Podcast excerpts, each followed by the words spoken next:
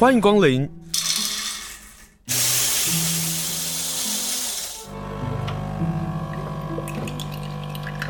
今天的盛情款待，请享用。我自己印象很深刻的是，我有一次在就是去那个协会帮忙的时候，然后就接到一通电话，然后就是一个民众打来，嗯、然后就不分青红皂白就把我骂了一顿。嗯，对，然后就好像类似说流浪狗都是你们造成的，你看这种言论也是二十年不变。嗯、然后那时候我突然就产生一个很深刻的感觉，就是说，嗯，我觉得动保不能这样做。我觉得我想做的事情不是来接电话听你辱骂的，嗯，对，就是我那时候有一个非常强烈的这样子的一个意识，就觉得说我今天要做这件事，老实说，我觉得我必须要去一个可以产生影响力的做法，嗯，而不是在这里接电话被你骂，骂完之后我还没办法还嘴，对，我觉得那样是一个就是无无效的一种行动。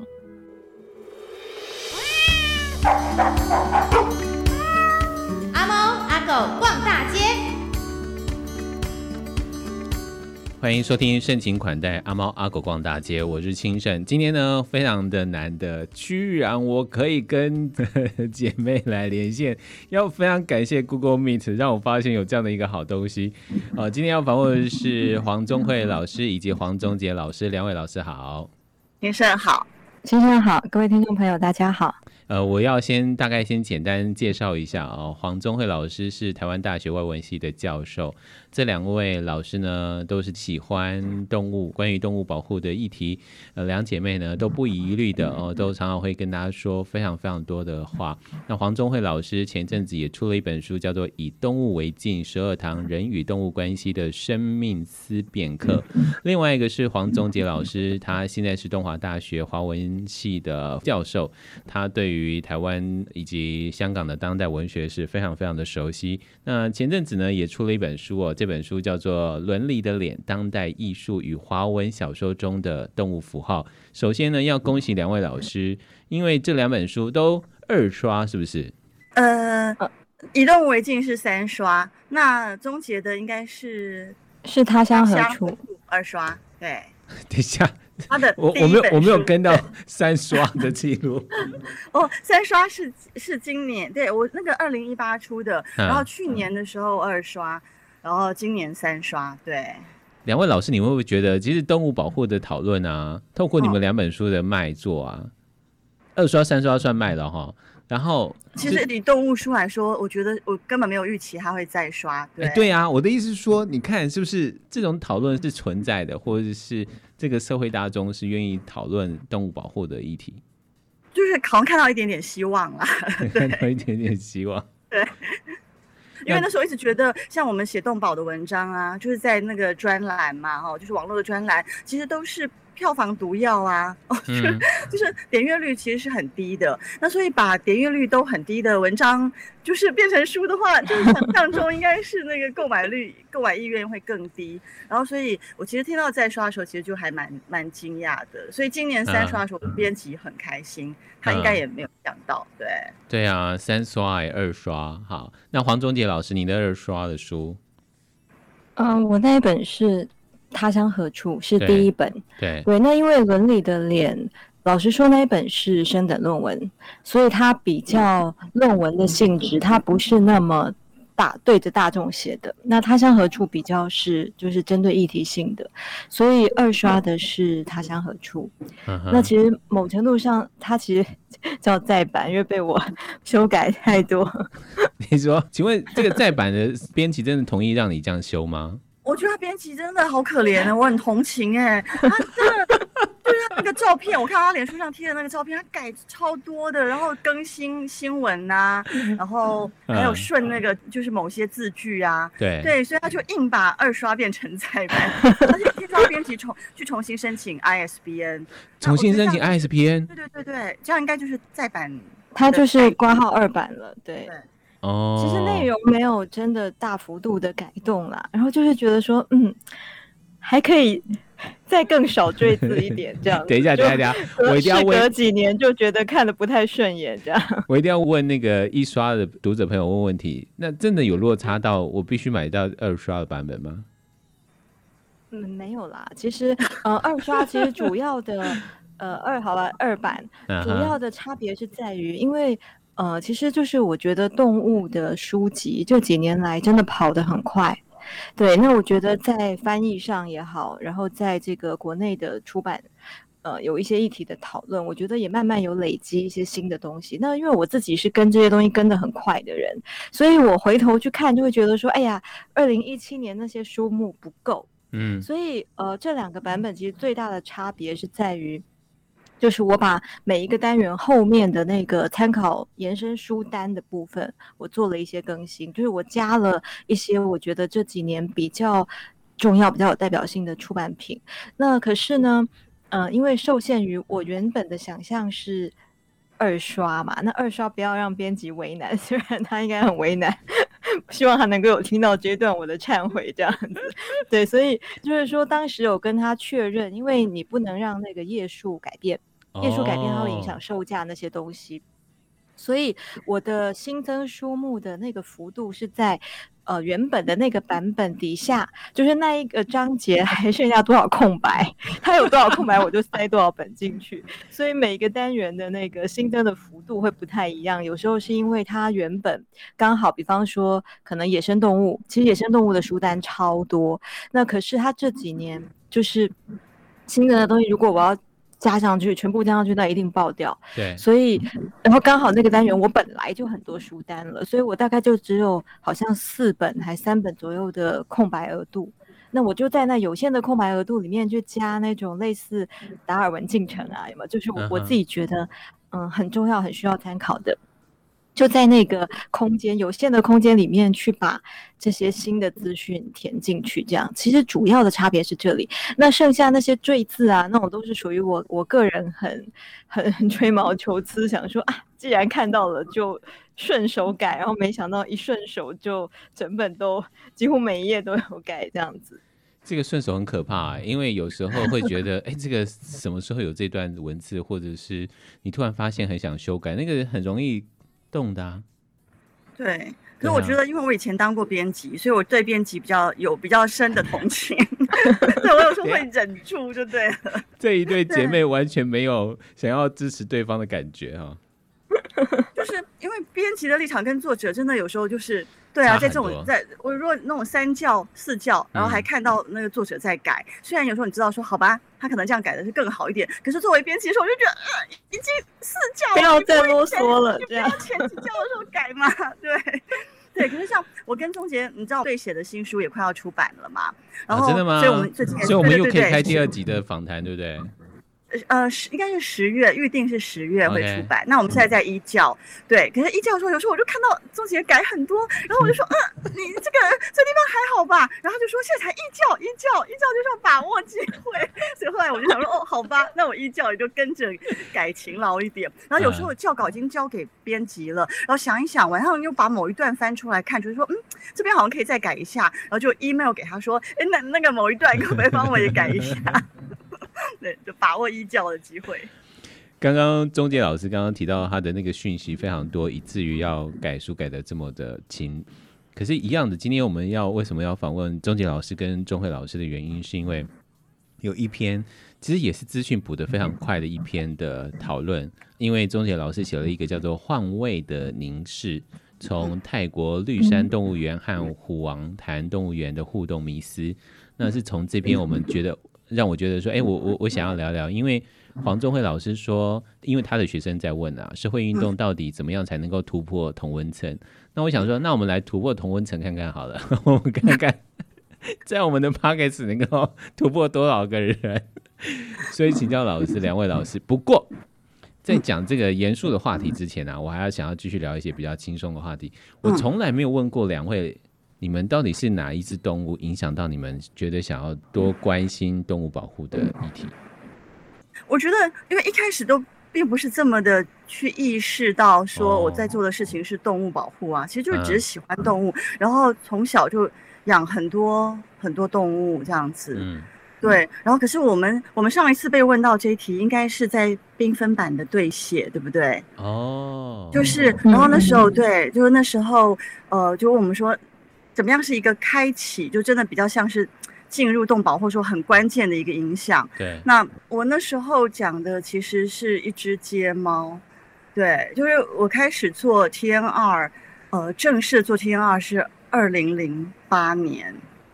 然后在。开始做 TNR，因为其实本来跟宗杰住在一起，我还没有结婚在娘家的时候，我们其实就有帮那个、嗯、呃，就是院子里的街猫结扎嘛。可是那个时候那个猫就只会来到我们的院子，其实很单纯，跟邻居之间不会有什么摩擦或者是太大的什么样的问题，所以那时候也不觉得自己在做动保。嗯、你真的是要变成要去说服别人，或者是要去告诉别人说我为什么要做这件事或什么，你才会有那种好像你在做什么运动的感觉。是，对。然后那所以就是。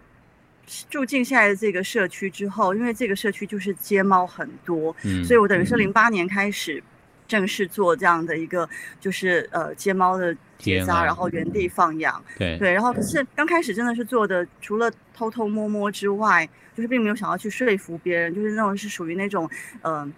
反正就是蹑手蹑脚的偷喂，然后有时候东西放着，就属于现在认为很不正确的那一种东西放着，然 后人赶快躲起来或跑走。对对对对对对，现在现在就就会被指责说就是乱丢食物的爱妈这样子。只是我没有做，并并不是真的乱丢，就是放在那边弄个碗，然后给他吃，然后看到然后偷看这样。对对对，然后看到没有人了之后再偷偷的去收。嗯，就是不曾想要做。更多只是觉得说，就是给他们吃饱，然后找找到机会可以带去结扎，嗯，就这么做这样子。然后而且想要保持一个很疏离的关系，就是我不想要，不想要真的投入太多的感情啦，因为我觉得街猫的那种生命。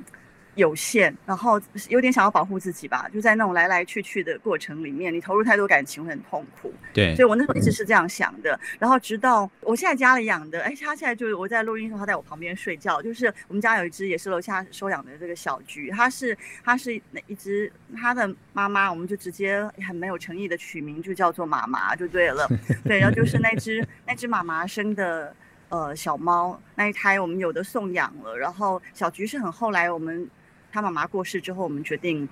就是带回家自己养，这样。那所以妈妈就是我觉得改变我呃做 TNR 的态度的一只猫，因为那时候我就是一直想要跟街猫保持距离，再加上它又是一只其实是很不讨街坊邻居喜欢的那个带妹。我觉得带妹猫真的很可怜，每次大家如果说那种。那种猫友的救援呐、啊，他们都会说捡到带妹就是那种抽到那个最差的签之类的，就会送不出去。明明带妹其实也是很可爱，可是他们有时候就会黑花的很创意，有没有？可是带妹很好养，不是吗？对，可是不符合一些人对于想要养一只可爱的猫的想象，所以玳瑁很难送养。Oh. 然后所以带妹在我们那只带妹，她妈妈在我们这一区也是属于，然后又会去用车轮胎去磨爪子，所以很多邻居都不怎么喜欢它。然后这样我喂养的时候的压力就更大。然后所以一直就是保持很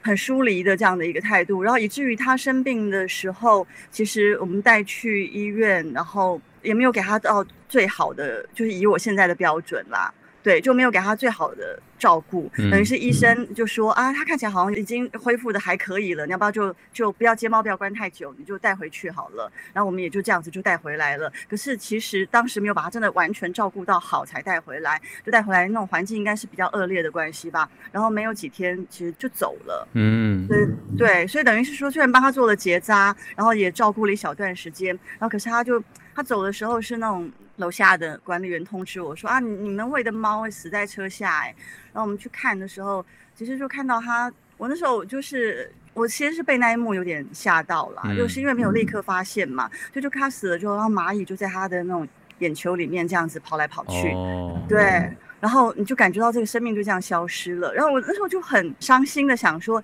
这双眼睛之前还会这样主动的这样咕噜噜的转看着我，可是我都不去回应它。就是我不想要回应这只猫的情感，因为我我不想要让我自己受到伤害。可是结果现在现在你就只能够等着看到它以这样子的面目出现，然后我就非常的难过，我就觉得说。嗯，我把保护自己放在保护街猫之前了，我太怕自己受到伤害了。然后，所以我就有一点，我后来会变得像现在这样，有点义无反顾，在别人眼中可能是个疯子，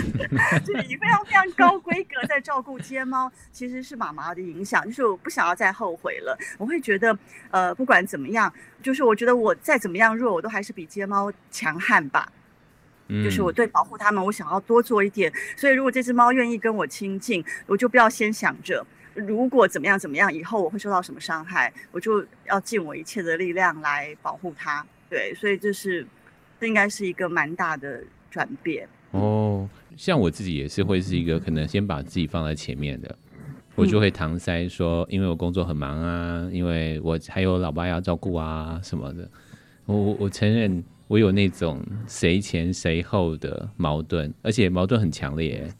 我觉得很难免呢，因为其实那是比较比较切实际的。因为其实或许因为所以我当时我这段经历分享过几次嘛，然后某一次是在一个、嗯、应该也就是缤那个缤纷版。延伸的一个那种什么独有见面会上，然后我在讲这个故事之后，其实主持人就很惊讶的问说，其实一般就是受到这样的伤害的话，就说那个妈妈的震撼之后，我应该是会退缩的更严重，会觉得说啊，果然就是连我没有付出很多情感回应的我都这么痛苦了，那是不是不要做了，或者是对，或者是要更小心的保护自己？就是我为什么会得到相反的结论这样子？嗯，然后我就说，嗯、真的吗？对。对，因为就是因为等于是我没有非常的疼爱妈妈，然后结果她走了，我还是这么的难过。她会觉得说，那你不是会可能会觉得说，那如果要保护自己的话，应该就更选择哦，对，抽离吗？他觉得，可是我反而是反向的，觉得说我要做的更多。嗯、然后我就说，因为我就发现我我我如果要做不做的，就是说不去做到这个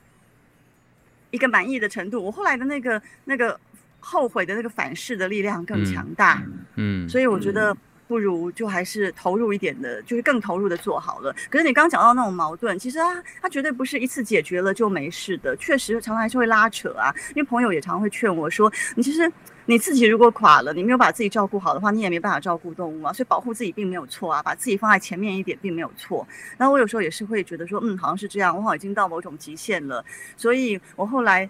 不是等于是照顾了一只街猫朵蕾咪，然后很受欢迎，然后被动物医院领养，然后我就决定金盆洗手嘛。对，我记得你喊过金盆洗手这件事啊。啊我决定金盆洗手之后，真的是有街猫出现，我其实都不照顾哎。然后有别的邻居想要照顾，我就提供食物给他，然后我就做出我再也不要做这件事情了的样子。嗯、可是结果等到就是现在，现在在动养在动物医院，我之后搬家之后要带回家的小朵。它就是一只我决定金盆洗手之后决定不管的猫，然后所以经过了一年就是邻居的照顾，就是很基本的照顾。它后来就是严重的受伤的时候，还是我出手，然后变成要花加倍的心力去让它从那个急那种等于是急重症中复原。对，然后复原之后再持续的照顾到今天，我就觉得说啊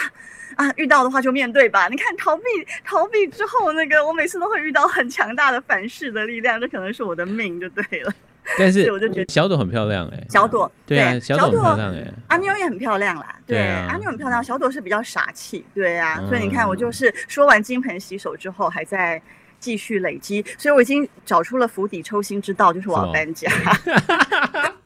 就是因为这个地方的环境难啊。对，好，可是我我我们认识很久了，你一直说要搬家，搬要搬很久了耶。对，可是今年真的要搬家了。哦，对，我就为了猫口一直增加，所以要搬家了。可是我我自己的经验呢、啊，就是我们想要帮助狗狗、猫猫的心，大概都是在的。所以有一次，我就开车经过一个大桥上，嗯、然后就刚好就看到一个大学生，嗯、应该就是东华大学的学生，然后在营救一只猫，因为那那个桥太长了，然后非常宽，嗯、也非常非常的危险。我是先看到那有一只猫，才注意到这个学生到底要干嘛这样。那我那一次就出手帮那个学生去处理那只猫这样。那时候我的想法就是完蛋了，我好像很容易就。想要去多帮一点，嗯，对，所以就没办法逃过的事情啊，就是偶尔，我觉得他，我觉得那没有对错的问题啦，那没有对错的问题，就是就是看到就会会去帮忙啊。对，因为如果不出手，事后的那个悔恨，我觉得就会很大，就对了。对，那请教钟杰老师，嗯，我觉得刚刚。Iris 讲的其实是他很明确的去意识到做 TNR 这件事情对的一个过程。可是其实如果说动保，其实那是更早啊。对对，就是就是，其实我们是更早就开始做这样的事情。对对，只是呃，我觉得你还在弘道国中的时候就把我拉对对对对 把我拉下去，所以其实是 主要主要是被我连累的这样子。嗯，对。可是我觉得那个年代。怎么讲？就是说，你一开始你确实不会去意识或定义自己在做的事情叫做动物保护。呃，我在做动保，其实是不会的。嗯，对对。那那我觉得当时是一个很实际的一个。我我必须去解决这些状况，那个东西，如果你说要回溯，我觉得当然就是因为你从小到大你在学校，我我们那个年代成长的过程，我觉得喜欢动物的小孩一定都有这种创伤，嗯、就是你看到学校有一只狗，你跟他建立了一些关系，然后你可能买东西给他吃，然后你认识他，然后他会对你有所回应，然后过不久捕狗队就来了，对，所以就是我觉得。我在国中的时候，尤其非因为我们我们住的那一个区域的关系，就是非常非常强烈的去感受到这件事情，就是狗一直被抓走，嗯、就是你你一次又一次投注感情，然后可是他们一次又一次被抓走的时候，其实你什么都不能做嘛，因为你就是一个小孩子。对，所以等到我自己去国中教书的时候，然后你发现说，诶，过了这么多年，其实那个状况跟我自己念国中的时候。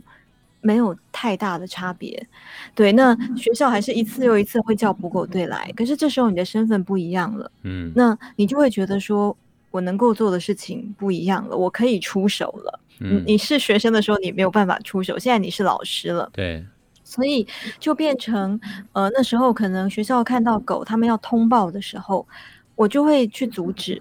然后结果我阻止了一次之后呢，那个学校的总务处。就是每次负责要打电话通报的那个大哥，其实他自己很喜欢狗，那只是他自己的工作，他他没办法要做这件事情，他其实也很痛苦，所以他遇到我之后，他觉得说哇天啊，太好了，他得救了，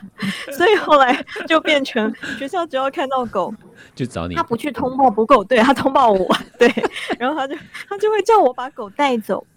所以那时候一开始就变成说，一只一只我能变到哪里去，根本变不走啊。对啊。所以就带去动物医院呢、啊，带去动物医院寄养，寄养然后送养。所以后来就变成，艾瑞斯他们就被我等于是一起拖下水的加入这个送养狗的行列。哦、而且因为你你必须要去找这种送养跟认养的管道，你会希望去寻求说，哎哪边可以安置？那那是呃民国八十。八四八五，八四八五就开始多余的资讯，不需要太多。那 好，就就是说，嗯、呃，那时候其实刚好是一个还没有动保法，嗯，然后那时候开始在催生动保法，然后台湾开始有一些陆陆续续的。呃，动保团体在成立的那样子的一个年代，我觉得我们刚好真的是在那个转折的那个年代，在那个时间点上去做这些事情。所以那时候狗很多，那我做行政嘛，所以我我每天都在学校，时间很长，然后我就会用那种空余的时间，我就开始打电话。那个年代也没网络啊，就找啊，就真的是你就自己想办法找资讯，然后打电话。然后我觉得很很有意思的事情是，其实。因为我自己做辅导的，然后你最后就发现说，你打电话去找这些单位的时候，你好像觉得你在求救，可是其实我常常电话都挂不掉，嗯、因为那些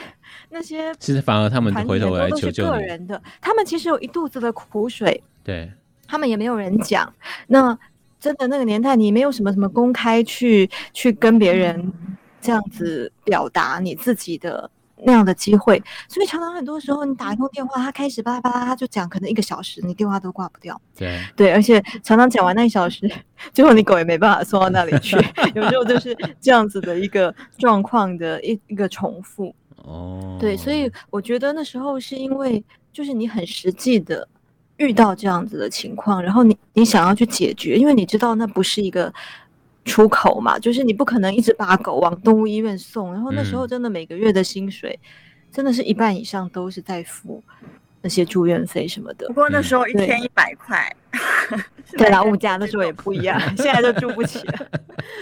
对，对，所以呃，就等于是因为这样，然后慢慢开始你去认识到一些做这样的事情的人，嗯，然后你当然就会开始想要去做更多。所以后来我就变成去一些那种，其实一开始是爱心妈妈为主的那种团体嘛。那可是所以他们就会更需要那种有文字能力的一些帮手，嗯，所以就等于是从这种做志工开始的。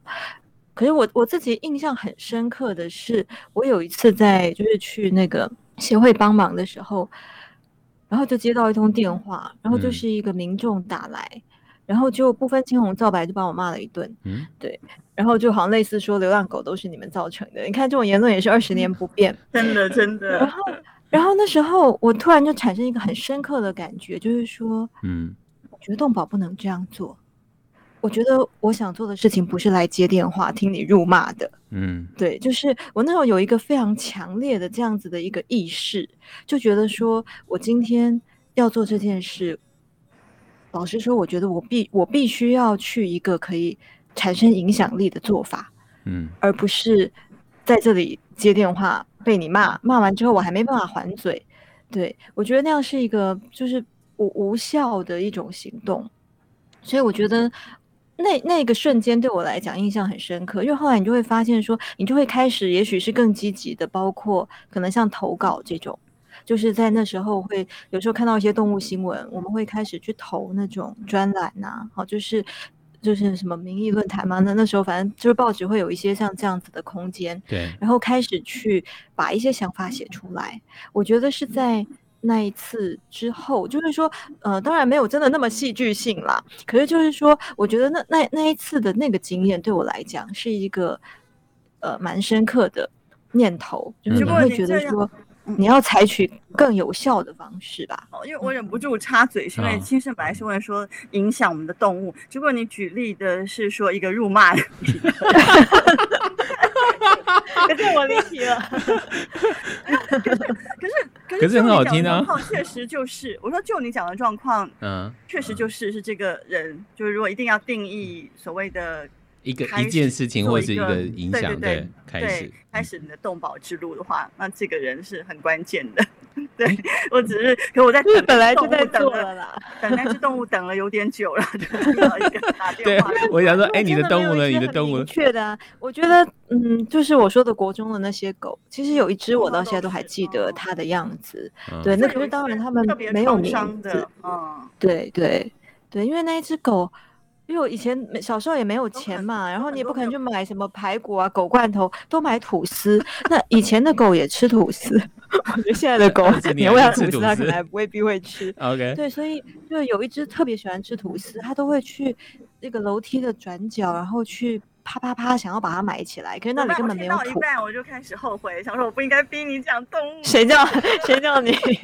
对，就是我，反正我很喜欢那一只狗，所以就是它的一些动作，它的样子，我觉得我到现在都还记得。嗯、对，可是就是都是那种很短暂的缘分啊。那我们自己养的，我觉得那个从小到大，你不会去情感的凝聚啦。对，那个倒对对，你不会去定义说哦，他们让我嗯想要做这件事，嗯、我觉得比较不会体会很多事情，可是比较是在一路上的对动物的不断的。嗯精进，嗯，就 对，要求越来越高，逐渐走向逼死自己的。我们如何走向成为一个逼死自己的照顾者之路？我我的题目不是谁逼死了你们，我们要问推理小说的故事。但是我我我在这一集做完之前，我要问那个问题，就是当你们开始在缤纷或者在副刊写东西的时候，我想有一些回馈，或者是有一些辱骂。或者是会不会有一种回馈的声音，是总算有人说出了我内心想要说的话，可是你们把它用一个很扎实或者是条理分明的方式去试图说明，然后也说服了大家。嗯，我觉得我的状况啦，我是不知道终结，就是我的状况是，呃，缤纷的时候已经是比较软调性的分享，你看动物的情感，然后。嗯，我没有，我没有直接得到你说的那种温暖的回馈，然后反而是出 对，反而是出书之后，嗯，就是是是书的影响，就是因为我的书虽然好像都是根据我上课的内容讲了这十二篇。哈，就是作品这样，可是因为我的每一篇的后面不是都会写一些比较软软调性的，我跟动物的情感，我为什么会关心这个议题等等，那个部分触动了一些人。然后，所以除了学生之外，也也真的有就是其他的那种读者的回馈，是很重要的一个部分是，比如说他们。敢于去面对，我觉得这件事情讲起来也有点悲哀。嗯、就是说，他们在失去动物，然后觉得非常非常伤心的时候，突然觉得到了某种抚慰的力量。就是为动物而这样伤心的自己，其实并不是愚蠢的。就是你你会知道，就是说，我们社会对于那种整个感性，或者说对爱动物的人，其实还是一直有一种很不客气的力量。嗯，就是在觉得说啊，就是只狗嘛，就是只猫嘛。对，就说啊。就是你把他当成当回事，是人是傻子啊，或什么的。就是所以有一些人他会有那种他的情感上得不到支撑，然后所以反而是在就是我出书之后，那有这一类的回馈，就觉得说，不管是关于动保，因为我里面也讲到一些，就是如果你也还是吃肉，但是你想做动保，这类很基本的，的但是但是乡民很爱攻击的这种问题，我在书里也有处理嘛。那所以就是会有一些人。给我一些啊，他豁然开朗，或者说他又有了力量，可以觉得可以支持自己走下去，或者是我刚刚说的情感面向，觉得说，哎，比较可以接受自己这种这种情感，就是。就是并不是很怪异的，就我们对动物的情感是很珍贵的，甚至可以成为某种就伦理的力量这类的。我是在出书之后比较有这些回馈。那民意论坛时代就是最悲惨的，就是你会收到那种让你气到发抖的各种 对。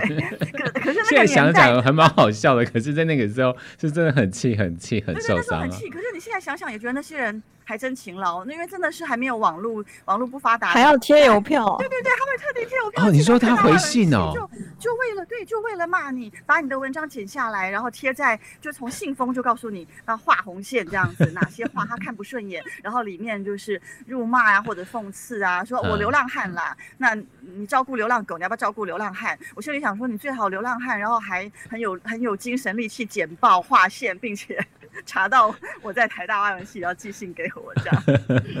对啊，可是那所以那时候其实真的没有什么正面的回馈，嗯。好，这是钟慧老师跟大家分享。那钟杰老师呢？我觉得我早期写那些投书，